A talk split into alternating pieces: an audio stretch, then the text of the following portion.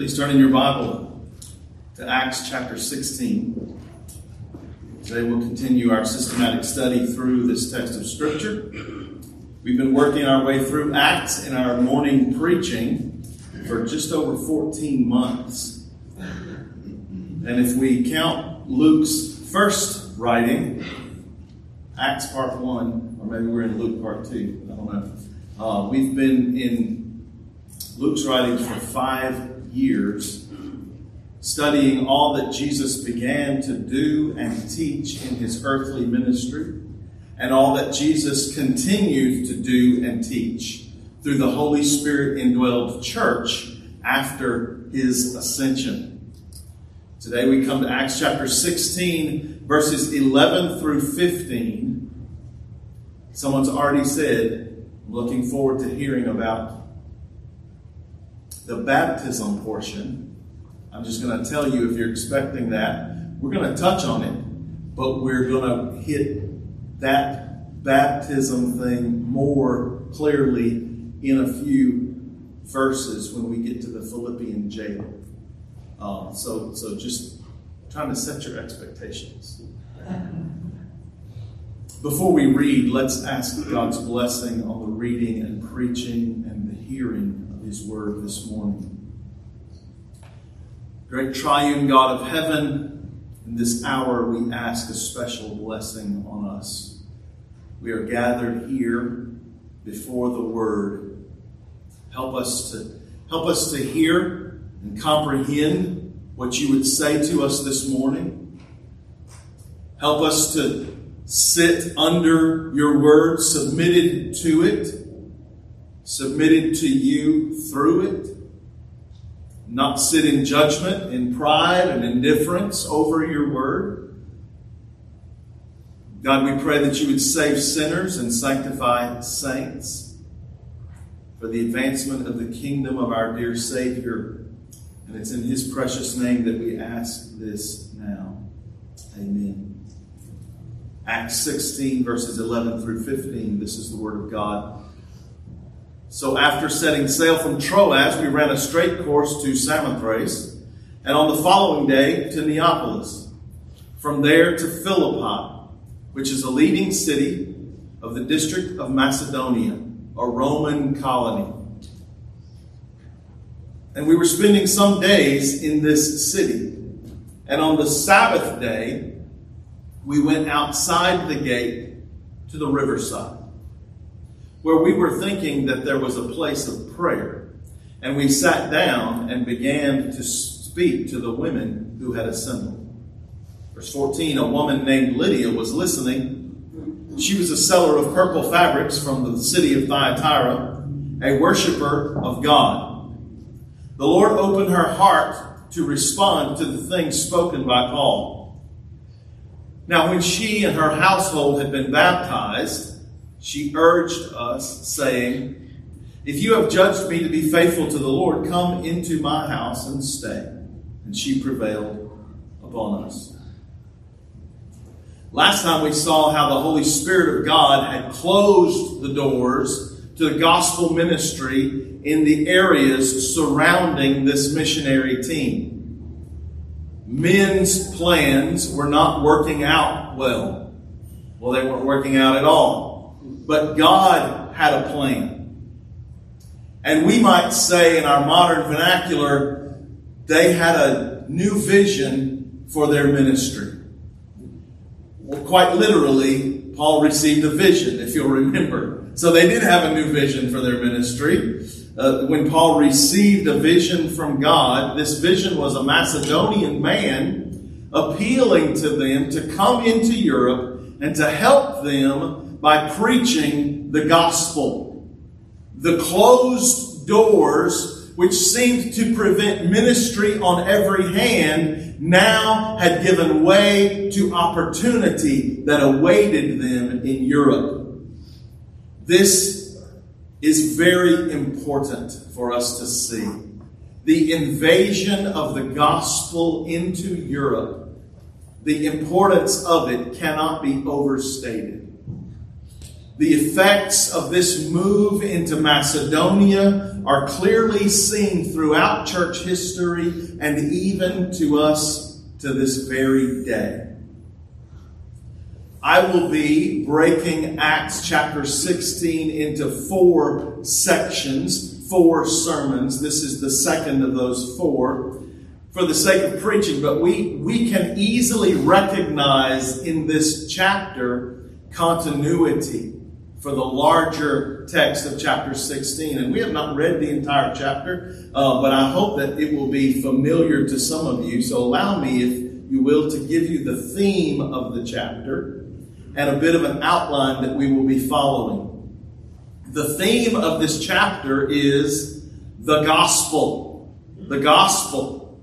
There are different aspects and particular details that we will see from each section, but the gospel is the overarching theme of this entire section, this entire chapter. The outline that I will give this morning will serve as the sermon separations and sermon titles for the remaining sermons in this chapter. Today we will see, and I've titled the sermon, Gospel Power Over the Disposition of the Human Heart. Gospel Power Over the Disposition of the Human Heart. The next section we'll see a slave girl. We'll meet a slave girl who is possessed of a demon and exploited for money, and we will see their gospel power over the demonic. Then the missionaries will be imprisoned without good reason and without due process, and we will then see gospel power over discrimination and persecution. So this is our trajectory for the next few weeks, if the Lord wills. Gospel power over the disposition of the human heart, over the demonic realm, and over discrimination and persecution. This chapter with Lydia, and then this slave girl, and then the Philippian jailer, this chapter shows us the conversion of 3 individuals. And that is a reminder for us that conversion, salvation by grace through faith, is an individual thing. I have often said and continue to say that no Christian should be too individualistic. We have too many Lone Ranger Christians among us today. Not today. I hope that you're not one of these Lone Ranger Christians. But in our world, there are too many individualistic Christians. We need to be churchmen. We need to be church women. But when we are saved, we are not saved in a group. We're not saved in mass. We're saved individually. And we have to remember this when we talk to people and we hear people refer to, or maybe we use terms like, well, I work at a Christian company. I'm going to a Christian school. Or I live in a Christian nation. The company that you work for may be owned by a Christian. They may implement guidelines and encourage an environment that is directed by the moral law, justice, equality, fairness, and other principles that are found in the Bible. Isn't that a blessing? But a business cannot be a Christian. You may go to a school that has certain moral codes and rules that are largely biblical. They may even require of their student body Bible classes. There may be many Christians among the administration, among the teaching staff, among the students, but a school is not a Christian. While we may have heard many people, maybe we have proudly proclaimed that we live in a Christian nation. This may not be as common as it used to be. But in the past, people loved to say, we live in a Christian nation. But we need to know that a nation cannot be a Christian. Jesus did not come to save nations. Christ does not redeem societies. Jesus came to save sinners. Jesus Christ redeems lost sinners, and he does so individually, one soul at a time. This principle, if you're thinking and following the logic, this principle also applies to families. What a blessing. What a gift from God. If you grew up in a home where your father and your mother worked hard to teach their children about Jesus. What a blessing. You may have learned the Bible. You may have been taken to church. And you may have been raised in a home that reflected Christian values. But friends, being raised in a, quote, Christian home does not make you a Christian. The preacher I grew up with used to say, being raised in the barn don't make you a cow. Being born in the garage doesn't make you a car. And being born in church, raised in church doesn't make you a Christian. If you will be saved, it will be when you individually are convicted of your need for a Savior and you individually turn away from your sin and turn to Jesus in faith. Amen. Acts 16 shows us the salvation of individuals. And we see in these individuals diversity. We can learn from this the great reach of the arm of grace.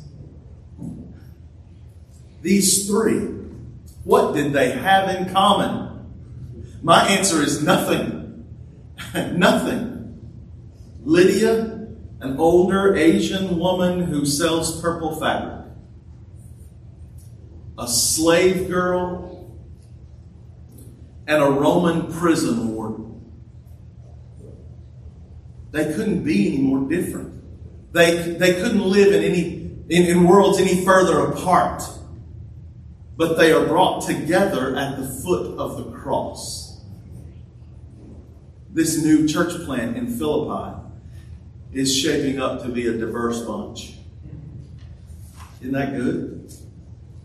What a blessing it is to look around at the local body of Christ. Just take a moment. Look at those around you. And see people from different walks of life. How many times have I said from this very pulpit, we have nothing in common except Jesus. Which means we have everything that's important in common. People from different walks of life, people with different varying pigmentations in our skin, different interests, different levels of education, different skills, different giftings. I thank God, and I hope you do too, that we are not a monolithic church. Everybody's different. I pray that as our church grows, as the Lord adds to our church, that we will more and more and more look like the community in which we live. All of that is an overview of chapter 16. Now let's dig into this first section where we will see gospel power over the disposition of the human heart. God has brought these missionaries to Philippi. Verse 12 properly identifies Philippi as a Roman colony. This is the city and the beginnings of the church to which Paul the apostle would write the letter, the epistle to the Philippians. This city was very Roman. Very Roman. It has been called Rome away from Rome. It's very Roman. While it's not Rome, there was Roman dress. There was Roman customs. Many Roman soldiers would retire there and buy the properties on the outskirts of the city and serve as sort of a security. The language was more than likely Latin, though Greek would have been spoken. Latin would have been necessary to really be in the inner workings of what's going on in Philippi. The diversity of these three people in chapter 16 that we've just talked about speaks to the diversity of the city as well. When there is a well-established Roman city, others come to this city because Philippi was strong. It was a good choice for many people to come to live and to do business. And that's where we find Lydia coming to this place to do business, a seller of purple. I'd like for us to ask this question and maybe try to find an answer. Why Philippi? Why this place? Remember, the Spirit of God said no to Asia. Not Bithynia, not Galatia, not Mysia, not Troas. No to all those places. And from a human perspective, weren't all those places just as good as Philippi? I mean, they were good enough. Maybe we can make an argument that all of those places were better than Philippi because they were closer to all those places. Ministry could have been commenced much sooner. Now they've had to spend this time traveling. So why no to all those places? But the Spirit of God says yes in Philippi. Why? Why Philippi? Perhaps Paul and Silas asked the same question. Why are we here? Our plans clearly were overruled, but now we've ended up in this place in Philippi, but why? They didn't know, but God knew. God knew. They had an appointment that they didn't know about, but God knew. And Paul and Silas just had to do what God had called them to do.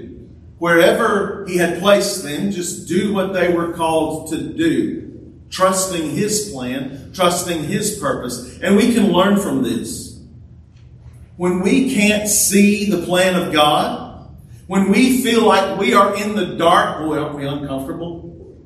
When we're in the dark, when we can't see the plan, when things change, well, when we find ourselves in those circumstances, and we can make a change. Make a change. When you feel that you can make a change for the better, make that change. When there's something that you can do that thing. And we don't have to worry if we're going to mess God's plan up. Let's do what we can do. But when we've done all we can do, then we remember that it is in God's hands, it is in God's providence, and we trust in Him. Paul and Silas trusted in the providential hand of God, and we too must trust God's providence. Sometimes looking back on our lives, we say things like, well, we should have hadn't turned out that way. I regret this or I regret that. I said that several years ago in front of a friend of mine concerning some things in my ministry, Earl Blackburn. And he said, brother, I can't do an Earl Blackburn. Brother, never question the providence of God. Certainly we can look back on our lives and we can have remorse over sin, but we never need to doubt the providence of God. We sing a song, whate'er my God ordains is right. Paul and Silas and Timothy and Luke find themselves here in Philippi having to trust the providence of God, and so should you. So we don't know the answers to all the questions that we can ask about why, the whys of God's providence. The secret things belong to the Lord, amen? the revealed things are for us and for our children. Why did God send these men to Philippi? They may not know all the answers to why, but there's one why that we can know. They didn't know in the beginning. They could know in the end, and we can know now. Why did God bring these missionaries to Philippi? Because Lydia was there. I don't just dismiss that. It's because Lydia was there. Lydia was one of the elect of God. She would be the recipient of God's grace. God saves sinners, and he was going to save Lydia and those others who were with her. By the way, Lydia is the only one whose name is mentioned in this passage. There were others. So when I say Lydia, I'm not trying to exclude them. This is the name that we have. God was going to save Lydia, but remember, God uses means. God uses means, and especially in salvation, God uses his ordinary means to save. Paul preached. Lydia heard. The Spirit worked effectually, and Lydia was saved. Christian parents, this is why we here at Waco Family Baptist Church want our children in the worship services, because we don't know when the Spirit of God might be moving. When the Spirit of God might move and bring a child to repentant faith. If you are here this morning because someone invited you to come, this is probably why. So that you would be under the ordinary means of the preaching of the Word of God. Now, we don't believe and we don't teach that God is limited, that God only saves a soul in a church building where the gospel is being preached. But we do believe what our confession states in chapter 14 about saving faith. It says this: the saving of souls is the work of the Spirit of Christ in the heart, and is ordinarily wrought by the ministry of the Word. That is the preaching of the Word. Ordinarily, this is how God saves sinners, through the preaching of the Word. So we want to see our children sitting in the preaching of the Word, and we want to invite our lost friends and loved ones and family to sit in the preaching of the Word, because ordinarily, this is how the saving of souls is worked by the Spirit of God. Paul and these missionaries were brought to Philippi because this is where Lydia was. And God was going to save her through the means of the preaching of Christ crucified. Just one more thing about the sovereign power of God on this journey to bring them to Philippi. The missionaries set sail from Troas. All of this journey, from Troas to Samothrace to Neapolis, which means new city, all of that is by ship. And then the last 10 miles is over land. So all of this is by ship, the last 10 miles over land. And God brought them through this journey from all of these places in 2 days. I mean, look at the text there. They made it to Samothrace in 1 day, and then the next day. Now, after they got to Philippi, they spent days there and figured out the lay of the land. Where is everybody? They hear about this prayer meeting, and then they go out on the Sabbath day. But the journey takes them 2 days. Later, I think it's in Acts 20, we'll read about the return trip. And the return trip is 5 days. Here's what I'm saying. This is a 5-day trip. It's a 5-day trip that they made in 2 days. So let's take note and let us praise God that he sped their travels along. Now, he didn't do this by miracle. He did this by means. Calm seas, currents moving in the right direction, a wind at their back, watching over the health of the crew members.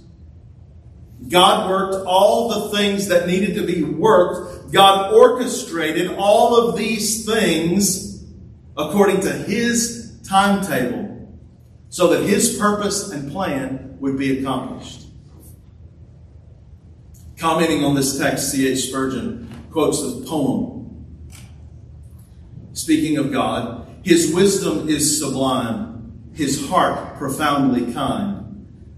God never is before his time and never is behind.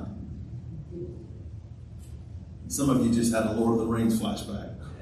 You thought that it was wizards who were never early or never late. Listen, God is never before his time, and he never is behind. He brought them on this journey. The finger of God pushed their vessel along. The hand of God carried them to an appointment that they did not know about, but God knew, and they got there just in time. We're not told in this passage what Paul preached. There's nothing of his sermon here, but we can know based on other passages in Acts what he preached, and we can know based on the conversion of those who were there that he preached the gospel. God was going to save Lydia, and God brought Lydia all the way from Thyatira to Philippi, and he brought Paul and the other missionaries all the way past Thyatira to Philippi. Somebody said last week, Brother Jeff said last week, God's got a sense of humor, doesn't he? And just they pass one another, but they all wind up in Philippi. And Lydia's here apparently on an extended business trip. So God brought the preacher to where Lydia was. He brought Lydia there, then he brought the preacher there. Sometimes God brings sinners to the preaching. Sometimes God takes the preaching to the sinner. Here, he brought them both to the same place. They went to the riverside. Now, normally, we remember on Paul's first missionary journey with Barnabas that he went to the synagogues. And later we'll see Paul going to the synagogues, but here he didn't go to the synagogue because there was no synagogue. Just a few years before this, all the Jews were expelled by the Emperor Claudius from Philippi. To have a synagogue, you needed 10 Jewish men, heads of households. So apparently there weren't even 10 Jewish men, heads of households, in this place. There was no synagogue. I wonder if that was a disappointment for Paul and Silas and Timothy and Luke. We came all this way. We came all this way. It's a hard journey. It's hard to travel like this, especially in that day. We came all this way, and there's not even 10 men who know about Jehovah God.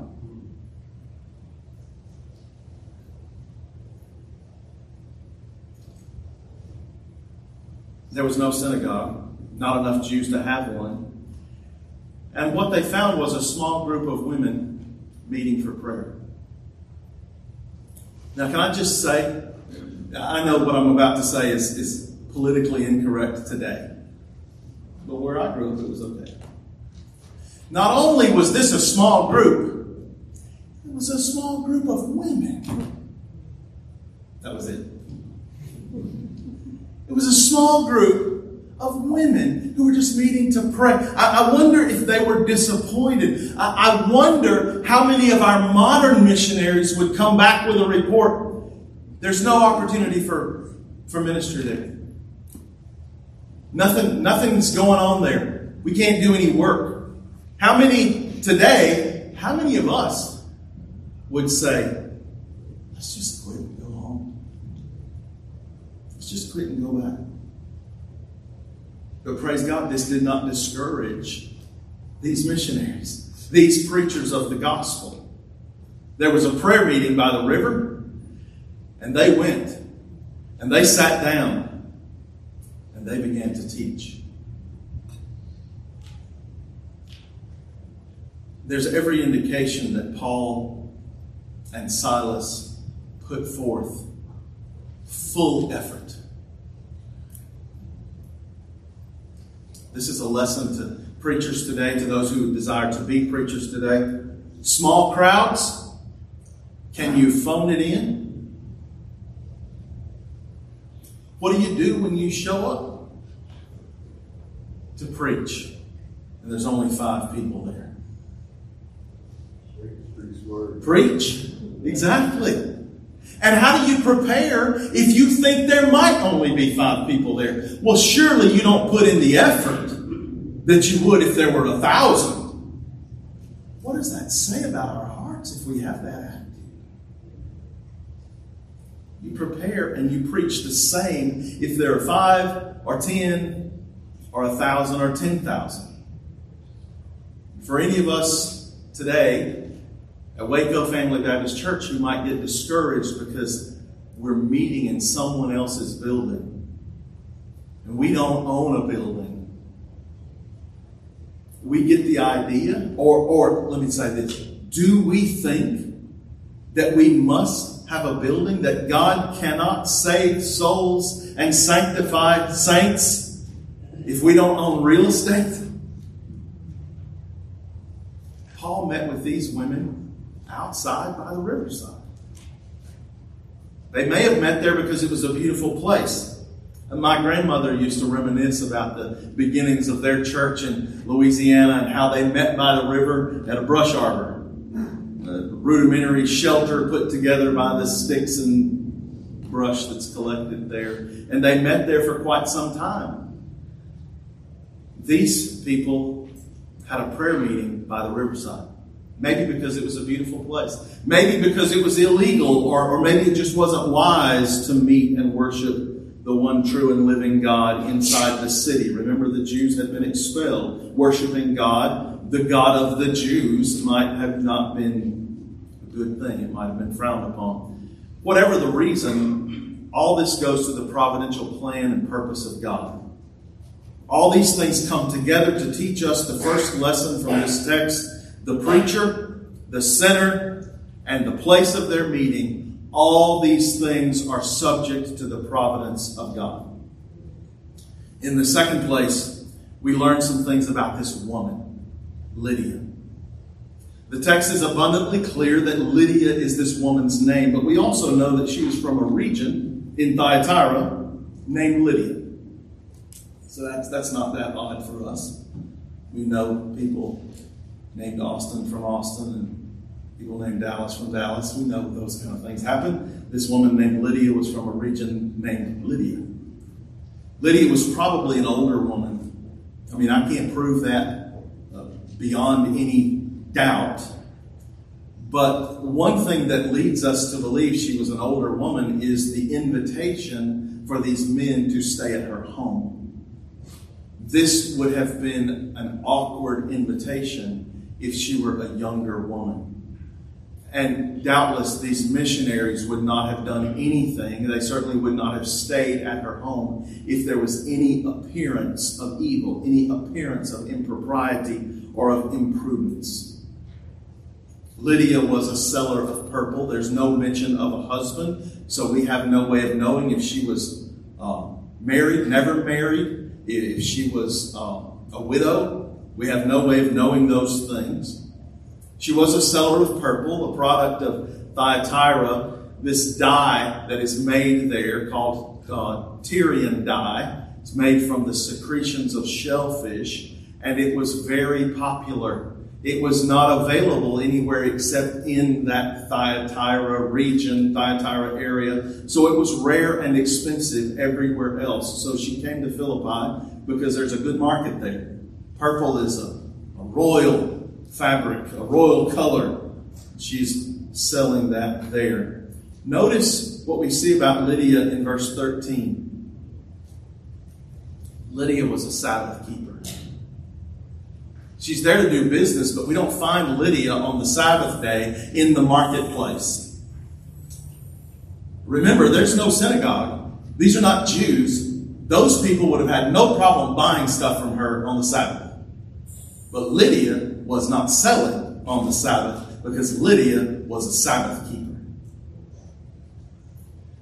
Verse 14 tells us that Lydia was a worshiper of God. A worshiper of the one true God, not just some God, not just any God, not small lowercase g gods. Lydia was a worshiper of the one true and living God. She was likely a Jewish proselyte. And she was doing, as we find her here, she's doing all that she knew to do. She's keeping the Sabbath. She's showing up for prayer by the riverside. She's following all the light that she has within her. All the light that she has received, she is following that. And she's doing so with sincerity. And this is good. I'm not saying this is a bad thing. This is good. But listen to this. It's not enough.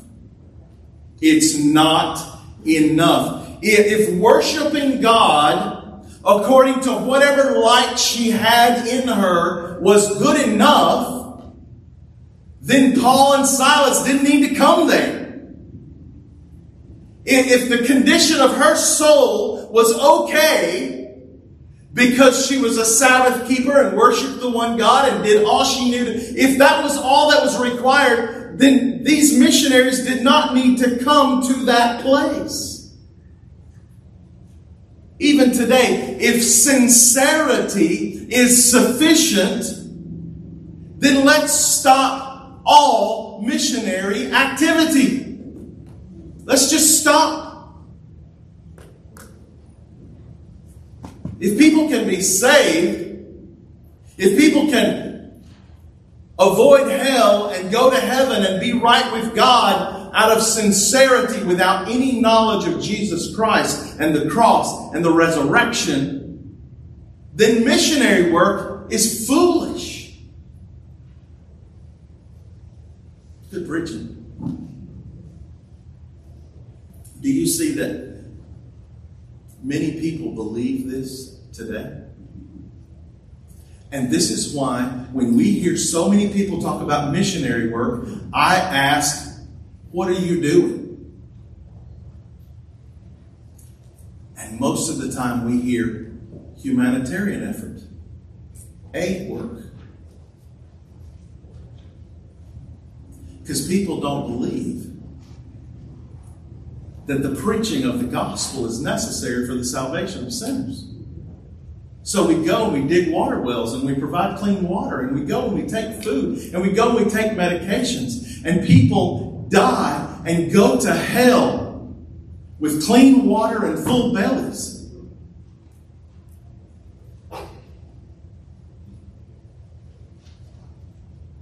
Missionaries preach the gospel. Lydia was sincere, but Lydia's sincerity was not enough. Even knowing some things about Jehovah God was not enough. She needed to hear that God became flesh and dwelt among us. She needed to hear that Jesus lived for our righteousness and died for our forgiveness. She needed to know that she had to trust in him, that she had to believe in him savingly and receive the Savior and the great salvation that is found in him. This is why Paul and Silas, along with Timothy and Luke, had to go all this way. They had to go all the way to Philippi. And this is why we must preach the gospel in our churches. And when we send missionaries and they say, what's the job description? We say, preach the gospel. Whatever else is done, preach the gospel. Lydia was a seller of purple. She was a sincere worshiper of Jehovah. But verse 14 is where we get to the crux. Lydia was listening to the gospel preached. No one is saved apart from the Word of God. The heavens declare God's glory. The firmaments show His handiwork. Creation is a composition that speaks so many things about God. But if sinners are to know about heaven and hell, if lost people are to hear about a Savior who lived and died to redeem them from sin, the only way to get that message, the only way to get the gospel, is in the Scripture. This is why the Word of God and the preaching of the Word of God is, in the words of our confession, most necessary. Thirdly, we see from this passage the nature of the gospel. And this is really where I take the sermon title, Gospel Power Over the Disposition of the Human Heart. Verse 14, the Lord opened her heart to respond to the things spoken by Paul. The Lord opened her heart. What do we learn here? If the Lord opened her heart, what was her heart? Closed. That's the natural state of the human heart. Closed. There is none righteous. There is none good. No one does good. No one understands the things of God. No one seeks God. The heart of sinful man is deceitful and wicked, and we can't even know it. We don't come to God. This is the natural state of fallen sinners. All of that comes from the Psalms, comes from Romans 3, comes from Corinthians. It's all over the Scripture. This is the natural state of the fallen sinners. And we are all fallen by nature. The next thing that we see, the human heart is by nature closed. And men and women cannot open their own heart. You can't open your own heart. Jesus said in John 6, no one can come to me.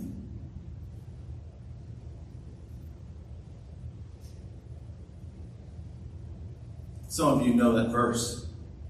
And you know there's one more phrase. Praise God. But this is what he said. No one can come to me. That's the natural state. The heart is closed, and we cannot open our own hearts. No one can come to me unless the Father draws him. The Lord opened her heart because the human heart is closed, and we cannot open our own heart. We praise God that he is the one who opens the heart by his word and spirit. This simple statement, verse 14, the Lord opened her heart. It carries so much power. It carries so much praiseworthiness. The Lord opened her heart.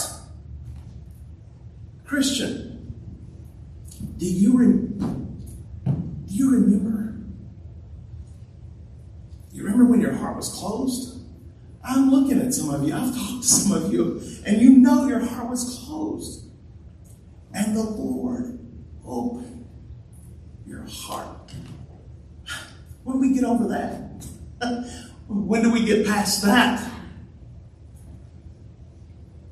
Our disposition was changed by the Spirit of God through the work of his word.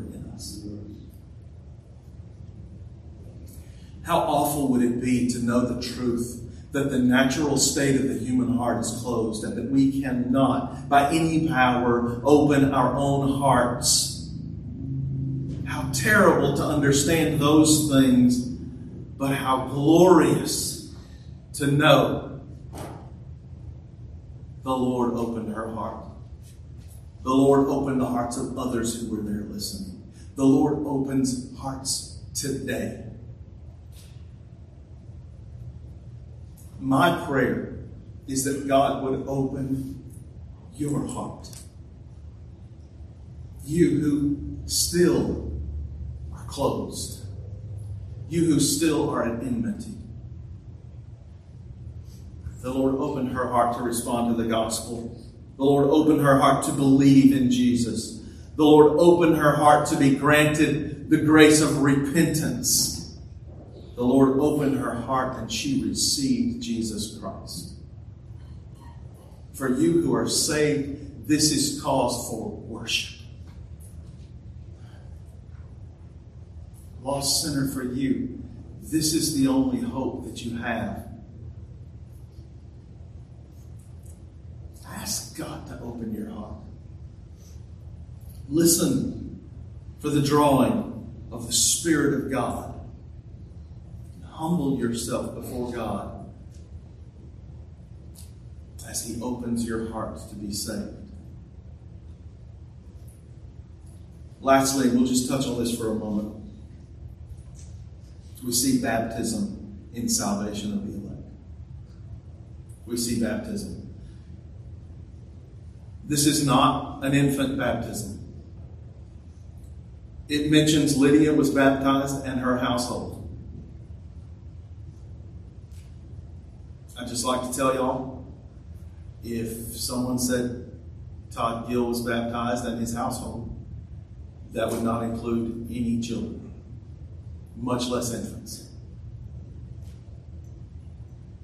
And at your house, that wouldn't include any infants, and at your house that wouldn't include infants, and at your house that wouldn't include infants. Well, yours it would.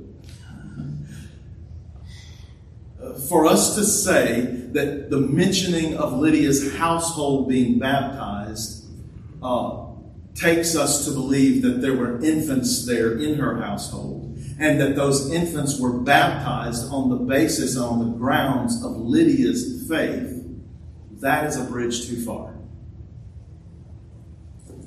That this is a leap away from the solid ground of Scripture. And we'll see this in greater detail as we deal with the Philippian jailer. More is said about his household. So we'll deal with that. And our time is short too. So we'll deal with that then. Baptism has not been mentioned in the Scripture in the conversion of Gentiles until this verse.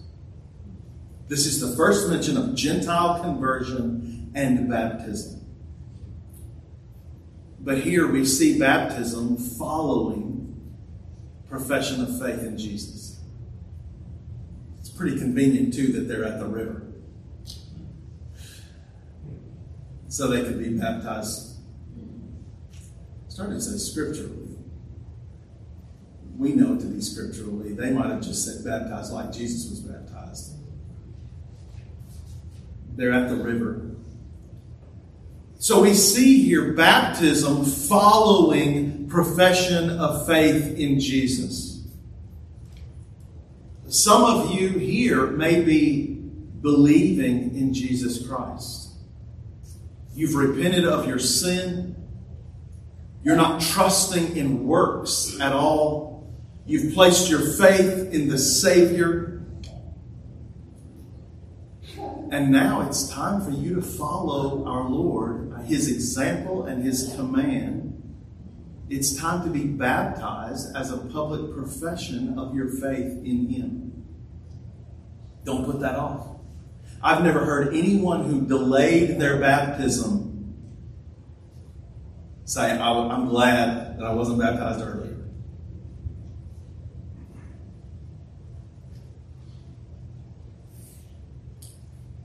God brought these preachers to the place where the sinners were.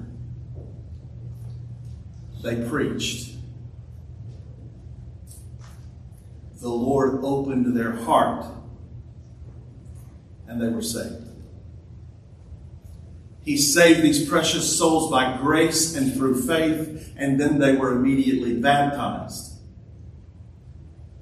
And straight away, we see a Christian heart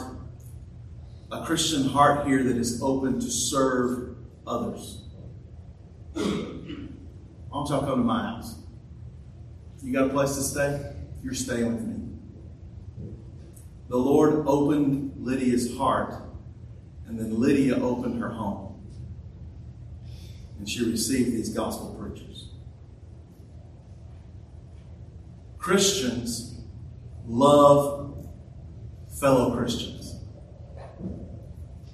Christians care for gospel ministers. And Christians use their homes and their resources to bless others. God, we pray that you would not let these things from this text of Scripture leave our thoughts. till you have worked in us what you would do. Lord, we ask that you apply these things. We pray for those who are here, those who have been saved by the power of God, those who have been convicted by the Spirit and the life and death and resurrection of Christ Jesus has been applied to them by the work of the Spirit through the Word. We pray that you bring each and every one of us to a place of worship and praise that will never cease. God, for those who are here who don't know you as Savior, God, the preaching of the Word can only do so much, and that's not much unless and until you open their hearts. So God, we pray that you open their hearts to receive